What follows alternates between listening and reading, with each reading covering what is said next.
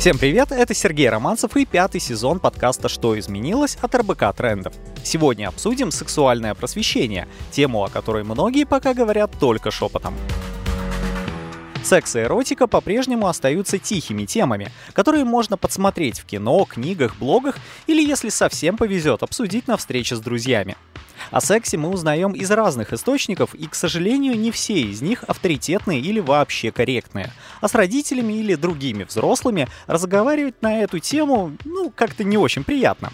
Тем временем, согласно одному из опросов 2020 года, большинство опрошенных россиян, это почти 75%, поддержали идею введения уроков сексуального просвещения. Пока таких занятий еще нет, и люди поколения Z черпают знания из самых доступных источников, популярных сериалов, но достаточно ли этого? Зачем нужно сексуальное просвещение? Почему важно говорить на интимные темы с людьми любого возраста и как скоро такая практика может появиться и в нашей стране? Обсудим вместе секс-просветительницей, основательницей сервиса Deep Pro, соосновательницей Kinky Russia, секс-терапевтом Татьяной Дмитриевой. Здравствуйте, Татьяна. Добрый день. И психологом, сексологом, гештальт-терапевтом Викторией Ашихминой. Здравствуйте, Виктория. Привет. Итак, на мой взгляд, основная проблема сексуального просвещения заключается в табуированности этой темы. Давайте попробуем кратко описать, вот откуда такие вообще запреты и, главное, зачем они, ведь запретный плод, он все-таки особенно сладок. Ну, мне кажется, что на самом деле никакой табуированности темы секса нет, потому что он повсюду, и в рекламе, и в СМИ, и в медиа, и в фильмах, и в разговорах. А все им занимаются, это совершенно очевидно. А, потому что население планеты Земля растет, но а, табуированными, скорее всего, являются какие-то темы, формы секса, ориентации, а, не знаю, гендерной идентичности и так далее, которые отличаются от а-ля гетеронормативных. То есть ну не знаю, патриархальных, давайте так, без купюр говорить. Это секс, который не про контакт мужчины и женщины в целях э, зачатия детей. А у нас, на мой взгляд, все-таки присутствует такая вещь, как табуированность этой темы непосредственно в плане сексуального образования все-таки. То есть у нас как-то не очень э, одобрительно к этому относятся. А, я полностью согласна, что в СМИ, в медиа, в информационном поле секс везде. Он он в рекламе, он в культуре, он в клипах и в фильмах, он реально везде присутствует, он есть в книжках, в романах, я полностью согласна с вами. Но если говорить про разговоры друг с другом, то я чувствую табуированность. То есть сейчас э, я последние там 6 лет плотно работаю в сексуальном просвещении, и в моей жизни эта табуированность ушла. То есть я там целыми днями с утра до вечера с коллегами обсуждаю секс. Но буквально там 7 лет назад, когда у меня не было такой работы, я чувствовала стеснение в том, чтобы даже обсудить там секс со своим мужем, а, с подругой. Это казалось как будто чем-то необычным. То есть, несмотря на то, что, а, ну вот как-то вокруг а, из какого-то рупора секс на нас очень активно вещает, а, вот э, разговор, который идет изнутри, такой субъектный, он все-таки был табуированным. И мне кажется, что корни этого лежат в культуре, э, в советской, потому что в чем была особенность советского строя? В том, что там не было вот этого э, разговоров о сексе э, там, в семье с друзьями, я не знаю, там, ну, между друг другом, но там и в рекламе, и в книгах, и в фильмах его не было. То есть мы в такой интересный трансформационный очень период живем, что была целая эпоха, когда секс действительно не присутствовал в советское время э, вообще нигде. То есть его не было и в информационном поле, и, соответственно, в личном поле э, как бы тоже его не было.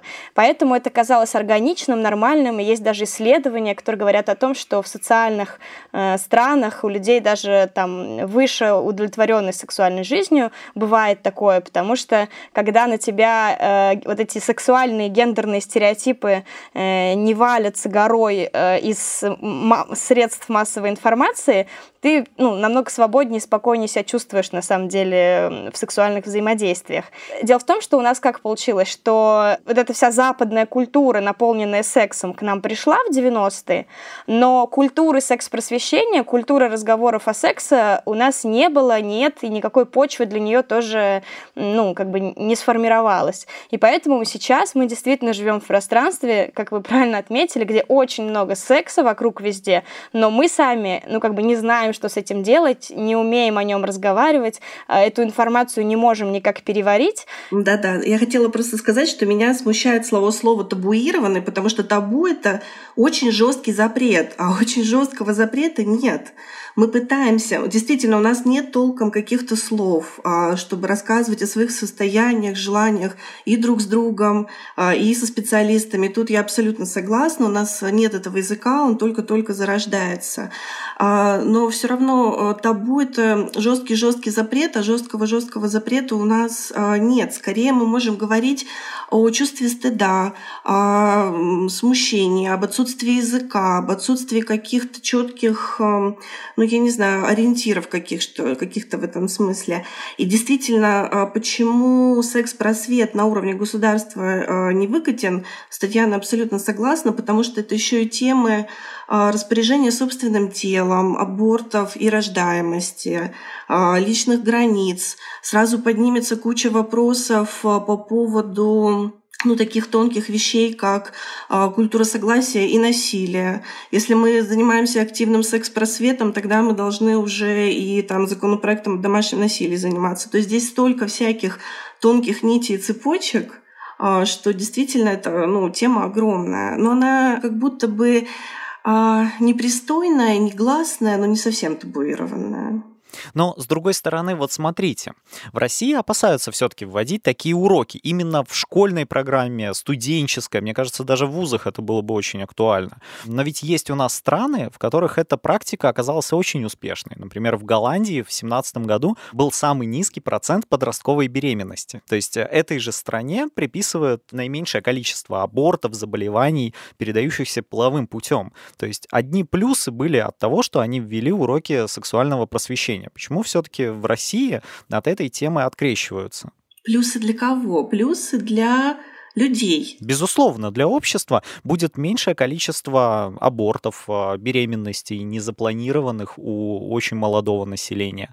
Мне кажется, вот для этого и нужно сексуальное просвещение, чтобы рассказывали не только, а, как можно получать удовольствие, но и вообще, как этим правильно заниматься. У нас просто другой курс. Я полностью согласна с вами, что ну, от этого будет больше счастья у всех абсолютно. У нас есть курс в другую сторону очень отличный от курса Голландии, Швеции э, или других стран с э, действительно хорошими примерами сексуального просвещения. Но при этом я тоже хотела бы отметить, что все-таки это далеко не во всей Европе распространено.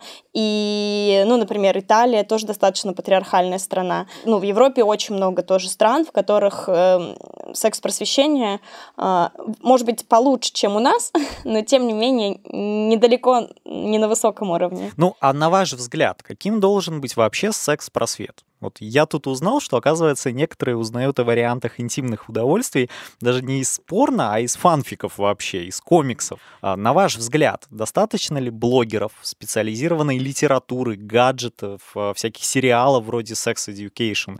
Или все-таки без диалога тут не обойтись, придется ввести там и от начального образования в этой теме, и еще на каких-то более высоких уровнях? Ну, я бы первым э, делом разделила бы понятие, э, что такое секс-просвет. То есть есть секс-просвет, и это на самом деле, правильно уже Виктория сказала, я еще раз повторю, это, это не про получение удовольствия. То есть секс-просвет вообще сам по себе, это про то, как э, жить в безопасности, я бы так сказала. То есть это про то, что вы можете правильно распоряжаться своим телом, что никто другой к вашему телу не может прикасаться прикасаться без вашего на то активного согласия, там, что никто не может прикасаться там, к телу ребенка, э, если даже это доктор, то обязательно в присутствии родителя. Секс-просвет — это про то, что да, значит да, нет, значит нет. Это про то, что захотелось спросить, там, да, правила вот э, нашего комьюнити, про то, что очень важно спрашивать, э, уважать границы чужих людей, знать свои границы, уважать свои границы. То есть э, это вообще-то секс-просвет сам по себе, он не про то, там, в каких позах что делать и прочее, прочее. То, что люди узнают из порно. А, я бы даже сказала, что вот секс-просвет базовый. Это именно про то, как не заниматься сексом. И там не заниматься сексом, например, до того, как ты не почувствуешь активного на то желания и согласия. Почему э, подростковых беременностей мало э, в странах, где развит секс-просвет? Потому что дети там делают это, или там подростки, юные, взрослые, делают это более осознанно. Поэтому, ну, как бы я бы сказала, что секс-просвет — это как раз про то, как не заниматься сексом, да, а, а уже дальше вот вся эта история про позы, получение удовольствия, варианты, как можно заниматься сексом, варианты, как можно разнообразить сексом. Там я бы назвала это, я не знаю, сексуальное образование. Это уже некая следующая ступень, а, которая действительно, ну, там, среди взрослых э, уже может как-то преподаваться и прочее, прочее. И мне кажется, вот я знаю наш, если говорить про Россию, я просто работала много в школе, мое первое образование преподавательница, учительница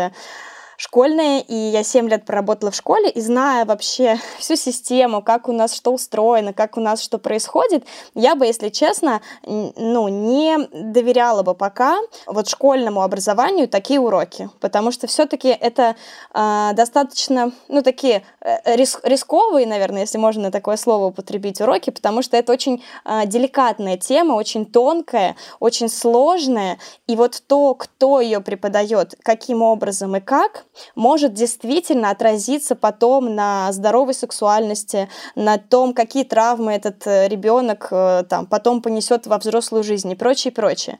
И поэтому, помимо того, что должна быть очень тщательно выверенная программа, должны быть э, невероятно квалифицированные специалисты и специалистки, которые будут этим заниматься.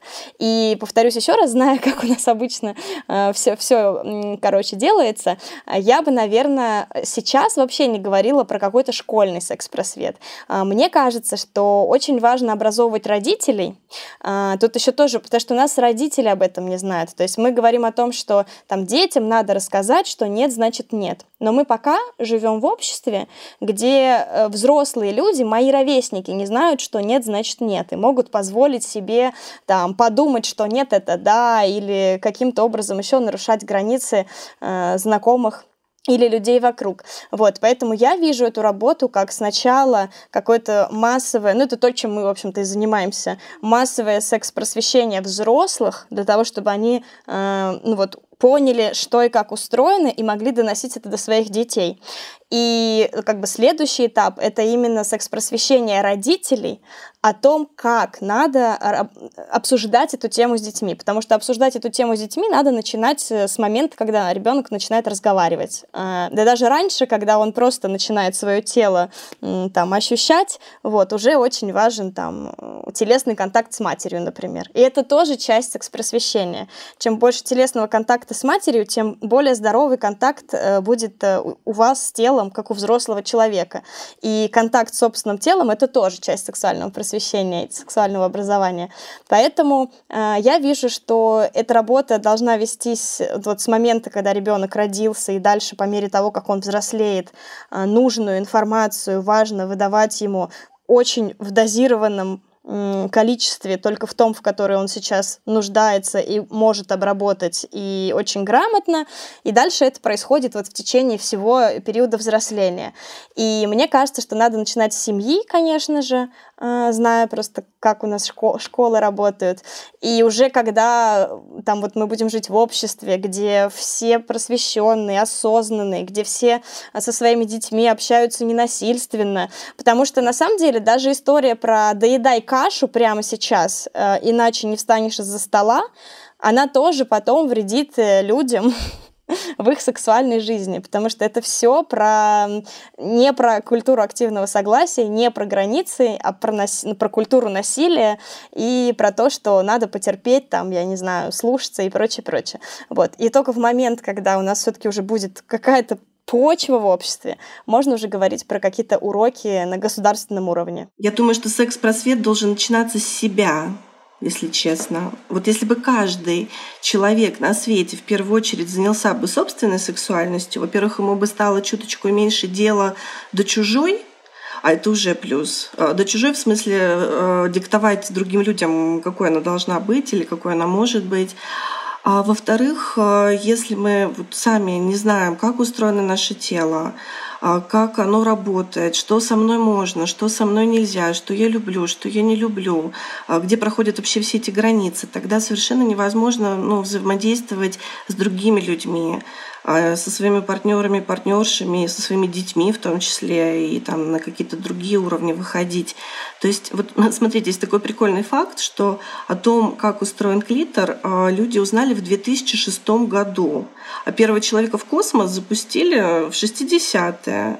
То есть а, просто фактически до этого момента неизвестно было, как устроена половина населения Земли. Это связано во многом еще с развитием техники, чтобы Э, собственно, все это дело увидеть и понять. Но на самом деле э, это действительно, опять же, такой камешек в патриархальный огород. Мужчин изучать интереснее, чем женщин. И фишечек там всяких мифов э, про превосходство мужчины действительно больше на свете. Есть еще один прикольный миф, что, например, какой-то самый-самый шустрый сперматозоид добегает до яйцеклетки и первым ее оплодотворяет. И вот это тоже такая вот история про победу, про завоевание какое-то. Несколько несколько лет назад узнали, что яйцеклетка сама выбирает из кучи сперматозоидов, какой взять генетический материал. Но знают ли об этом э, взрослые люди? но только те, которые читают научные паблики. Поэтому мне кажется, что а, секс-просвет, здоровый секс-просвет, он реально по всем фронтам. Сначала взрослые люди начинают с себя, а потом а, действительно появляется у них, например, ребенок, и очень с раннего возраста уже можно какие-то элементы секс-просвета вводить. Вот как правильно Татьяна сказала, телесность у нас, ну, слушайте, даже есть исследования, что младенцы себя трогают и исследуют еще в утробе матери. То есть телесность уже есть. А, чувство, как прикасаются к нашей коже те или иные материалы, что мы слышим, что мы на вкус ощущаем, это все уже сексуальность, потому что это все телесность. То есть мы с ней рождаемся. И транслировать какие-то базовые вещи, а, кто может э, купать, кто, кому можно там себя в белье показывать, кто и как может прикасаться, это должны знать уже очень-очень маленькие дети. Соответственно, история а, секс-просвета начинается в семье, со взрослых людей, и дальше уже там... А школа может это как-то подхватывать. И счастье, когда в школе и в семье дискурс одинаковый. Потому что если дома говорят одно, а в школе говорят другое, то это реально сознание раскачивает, и ребенок начинает искать э, понимание в каких-то альтернативных источниках. И вот э, часто этим становится источником порно. Если раньше первый контакт ребенка с порно был примерно лет в 10-11, то сейчас в 3-4 года через смартфоны родителей. И э, это, мягко говоря, не тот контент, который здоровую сексуальность формирует. Вот, поэтому секс-просвет начинается со взрослых а, и э, начинается в семье. Доверять государству такие тонкие вещи действительно не стоит. Но, с другой стороны, смотрите, порно нас уже непосредственно обучают, что и как нужно делать. А секс-просвет, как вы уже неоднократно сказали, все-таки про другое, про то, как этим заниматься не надо, какие ошибки не надо допускать. И на самом деле в редком порно вы увидите контрацептивы. И на самом деле это тоже там повод для многих задуматься, но не все это видят и замечают. Да? И с другой стороны, у меня такое ощущение, что это было бы и в интересах государства, чтобы люди понимали, как делать не надо. Тогда вот почему у нас есть все-таки этот барьер? кто должен рассказывать детям о сексе. А, мож, можно начать с пестиков тычинок, тогда нам подойдет и учитель биологии. Да? А взять психолога, ну, тоже достаточно, наверное, проблематично. Или разделить это, как уроки труда. Мальчиков учат мальчики, девочек учат девочки. Вот как должен выглядеть тот человек, которому можно было бы доверить это в школе? Да, в этом нет необходимости разделять. А, и на самом деле я знаю примеры, когда и учительницы, и учителя биологии там справлялись с этой задачей и могли адекватно рассказать детям, там, что и как. И точно так же я уверена, что может быть куча примеров, когда психолог там с десятью образованиями придет, и в том числе с биологическим, и скажет какой-нибудь там миф или откровенно мракобесную вещь, которая может нанести травму этим детям. То есть тут дело вообще это не в регалиях. Понятно, что надо, может быть, какую-то сертификацию, какое-то лицензирование. То я могу себе представить, да, что есть какой-то орган, который выдает вот эти лицензии, да, на такую работу. Я бы там с радостью оформила формировании и работе этого органа поучаствовала, и потому что я ну, примерно знаю и понимаю, да, как говорить на эту тему, как делать так, чтобы этот разговор был там безопасным, э, и у человека там не, не добавлялись какие-то травмы, но это все такой разговор достаточно ну, фантазийный, я бы так это сказала. Если задавать вопрос, как это делать и что мы, что мы сейчас, уже сегодня можем сделать, чтобы там наши дети были более счастливые, более здоровые, и наша сексуальная жизнь была более здоровая, то это, ну, как правильно сказала Виктория, начинать с себя и на уровне семьи работать с этой темой. Это э, как бы это а, хорошая концепция, это хороший план, который мы можем реализовать, для которого нам не нужно а, каких-то очень сложных телодвижений, э, которые действительно вот сейчас в современных реалиях э, ну, трудные. Я просто думаю, что э, разговоры о сексе, тот самый секс-просвет, это не какая-то разовая акция, это не какой-то э, предмет на один семестр там, в школе или в универе. А это история, которая сопровождает нас всю жизнь. Вот мне три года, я подбегаю к маме и говорю, мама, откуда дети берутся? И хорошая мама скажет, мы с папой так вот любили друг друга, что вот так вот долго-долго-долго обнимались, и, в общем, ты раз у меня вот э, через папу там в животе появилась, и я тебя вот родила, и вот так ты появилась на свет.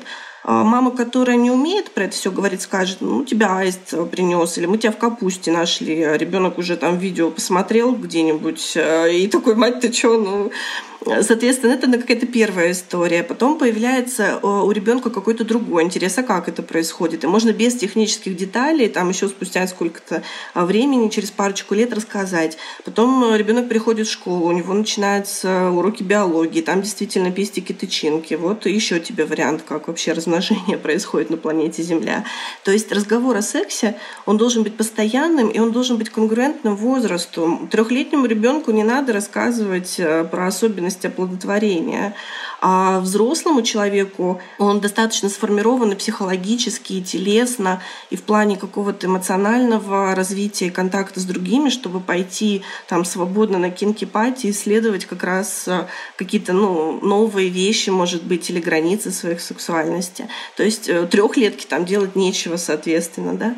А все э, вопросы сексологии должны быть соответственно возрасту. А, Виктория, скажите, а с какого возраста тогда нужно начинать? То есть три года рано, ясное дело, взрослый человек, ну тоже вот.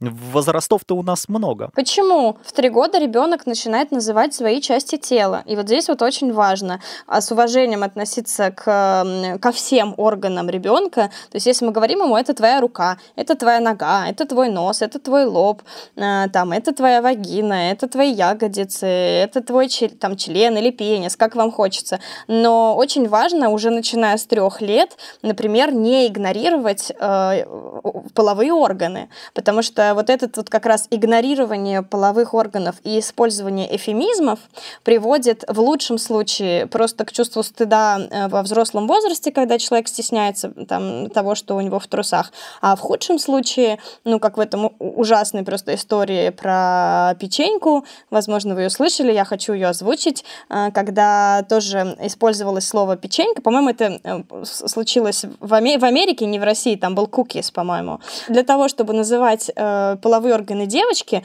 родители использовали слово там печенька, куки, пирожок, в общем, како- какой-то эфемизм. И поэтому, когда она из раза в раз приходила к своим родителям и говорила, что дядя э, ее насилует, а она говорила, что дядя ест мою печеньку, они как бы не понимали, что это трагедия, проблема, что надо срочно предпринять что-то, и говорили, это нормально, пусть ест.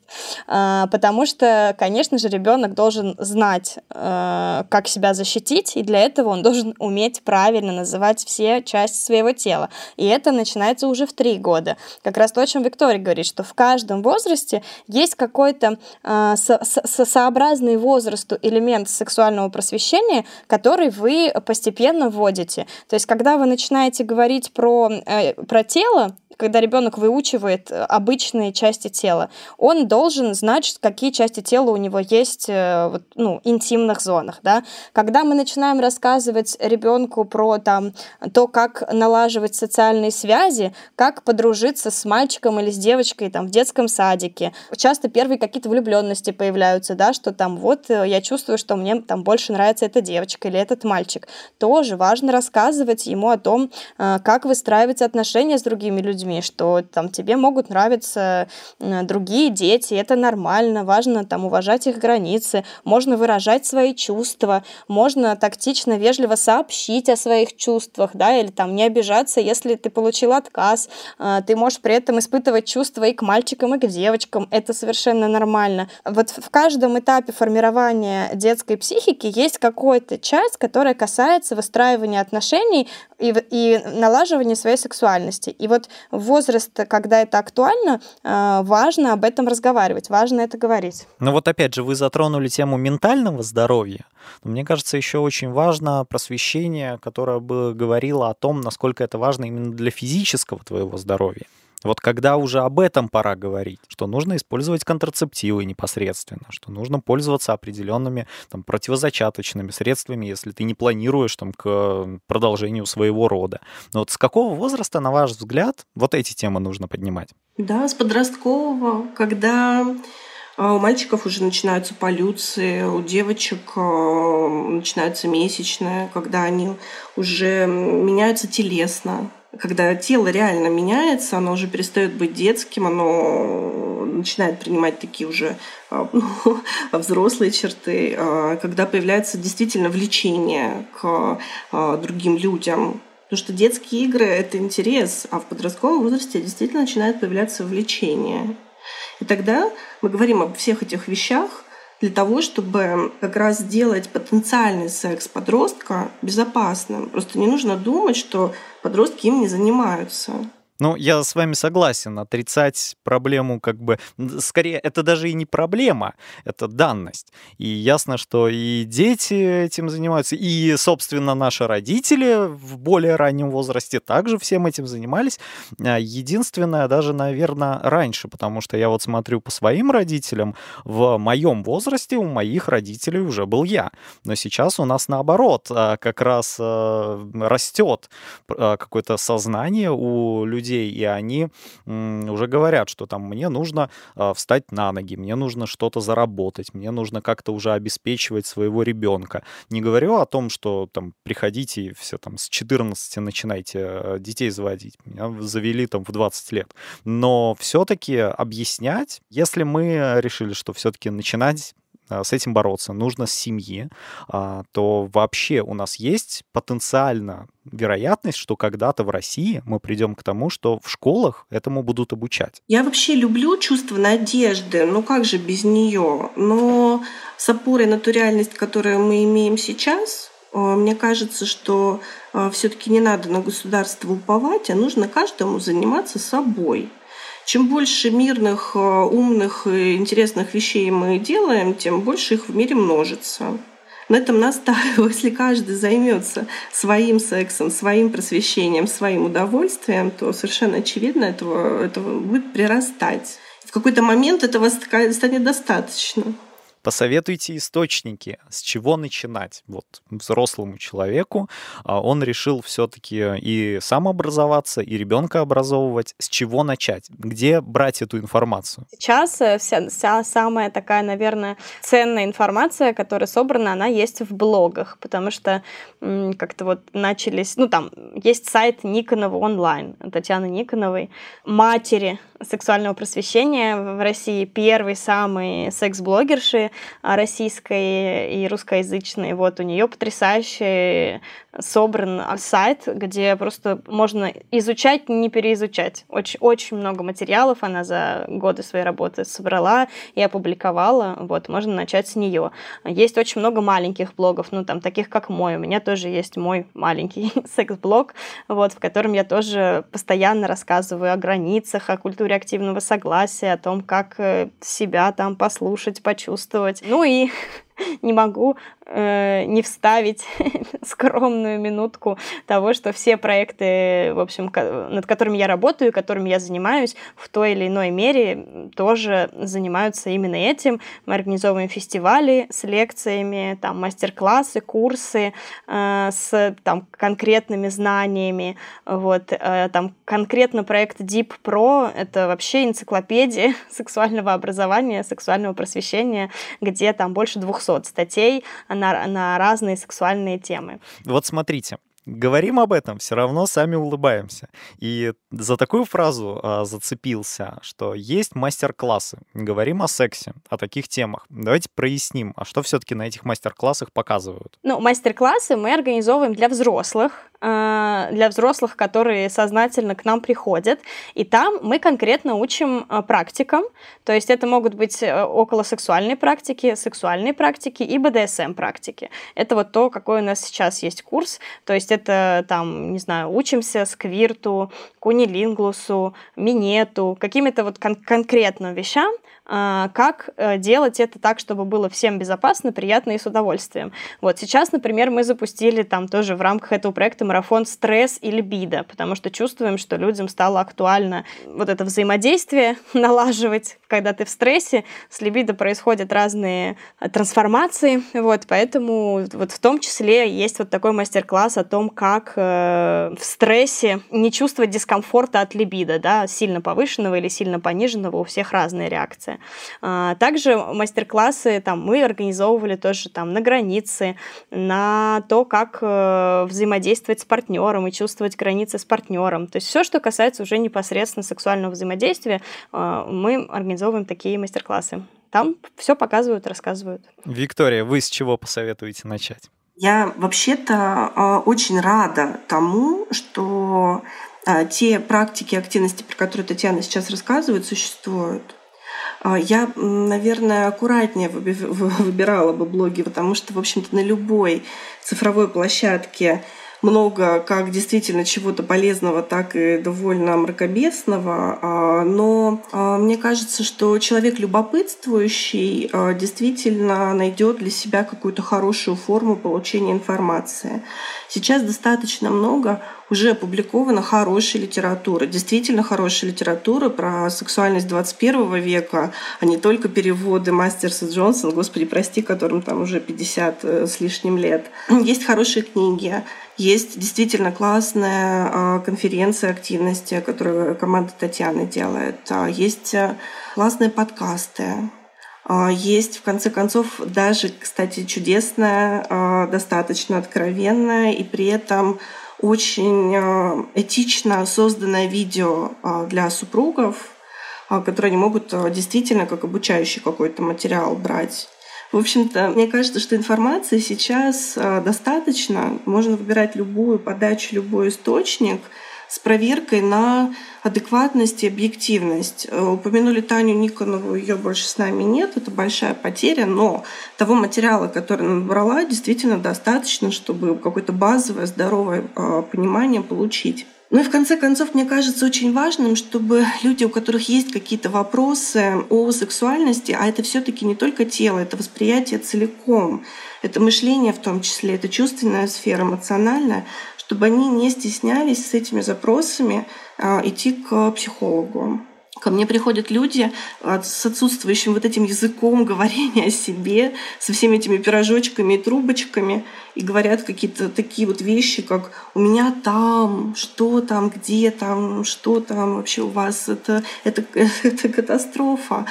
И преодолеть некоторое смущение, похоже, важно. Важно а, рискнуть, предъявиться вот этими какими-то своими уязвимыми частями и хотя бы с психологом начать учиться говорить об этом. Для этого есть системные семейные терапевты, для этого есть э, психологи, сексологи типа меня, ну и моих коллег и так далее. То есть, мне кажется, сейчас прямо спектр, даже в нашем государстве, где мы говорим про то, что тема табуированная, спектр того, откуда брать информацию, очень широкий, и это классно. Я бы, кстати, хотела добавить, вот потому что я, э, в общем, скупаю все книжки на эту тему в магазинах и все их читаю, и у меня было такое, что я однажды наткнулась на книжку там что-то типа «Секс современный», ну, с каким-то таким хорошим названием, броским, и это была как бы хорошая книга, и выяснилось, что это перевод книги 70-го года с кучей просто там мракобесной информации, поэтому я хочу сказать, что издательство Alpina Nonfiction, вот это то издательство, а, где какой-то хороший научный факт-чекинг происходит, и там а, все научно-популярные книги реально достойны внимания и очень классные. У них много про секс-книжек, вот их я бы рекомендовала. А вот все книжки тоже, как и блоги, не стала бы рекомендовать. Ну вот скажите, вы сказали обе, что есть устаревшая э, информация, какая-то очень мракобесная. А вот в каком плане? Что тут изменилось за годы? Ну, например, про несостоятельность клиторального оргазма. Вот есть такой миф, э, который еще от Фрейда пошел, хотя он на самом деле эти слова там опроверг сто раз. Но миф закрепился, что есть вообще в принципе, что есть вагинальный оргазм и клиторальный. Это, это до сих пор сейчас придумывают какие-то еще там назальные оргазмы, еще какие-то в разных статьях, если погуглить. Ну, такого не существует, потому что клитор — это большой орган, который у нас внутри находится, и то, что мы видим снаружи, это только его головка, а его ножки а, огибают влагалище с двух сторон. Таким образом, при пенетрации у нас происходит э, стимуляция не только влагалища, но и клитора, то есть его ножек, а поэтому мы получаем удовольствие. И, по сути, на самом деле, там любой оргазм у женщины будет клиторальным. Просто мы либо внутреннюю часть клитора стимулируем, либо внешнюю, либо сразу и внутреннюю, и внешнюю. И вот это мало кто знает, и действительно можно до сих пор встретить, что вот там есть вагинальный оргазм, он чем-то отличается от клиторального оргазма и так далее, и так далее. Вот такие вот ну, научные э, открытия последних лет, вот, они довольно много нам новой информации э, дают.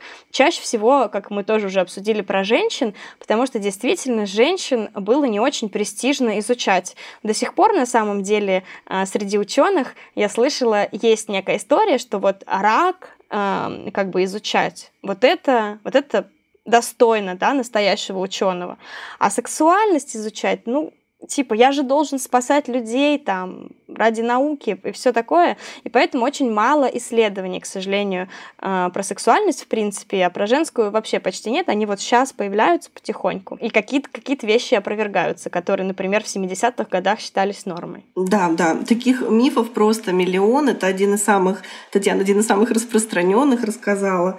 Но мне кажется, что когда мы про сексуальность говорим, там же и в плане каких-то таких психологических заворотов очень много всего. Вот, например, э, есть устойчивое представление, что в браке невозможно изнасилование, что если люди поженились, то любой секс, он э, супружеский.